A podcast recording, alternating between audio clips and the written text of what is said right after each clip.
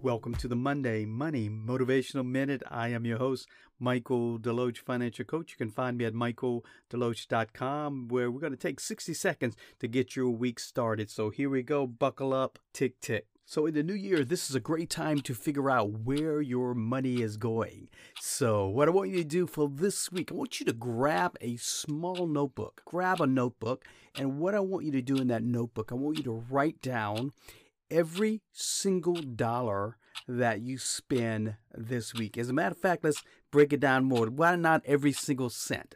So for every penny that you spend this week, so that $5 coffee, I want you to write it down. So if it was $5.37, write down the $5.37 because at the end of the week, you're going to get a chance to figure out, hey, where did all of my pennies go this week? I've got to really get a good good grip on where my money is going. So the best way to do it is start writing it down initially so that we can get to the point of developing that budget. Have a great week. This is Michael Deloach. You can find me at michaeldeloach.com.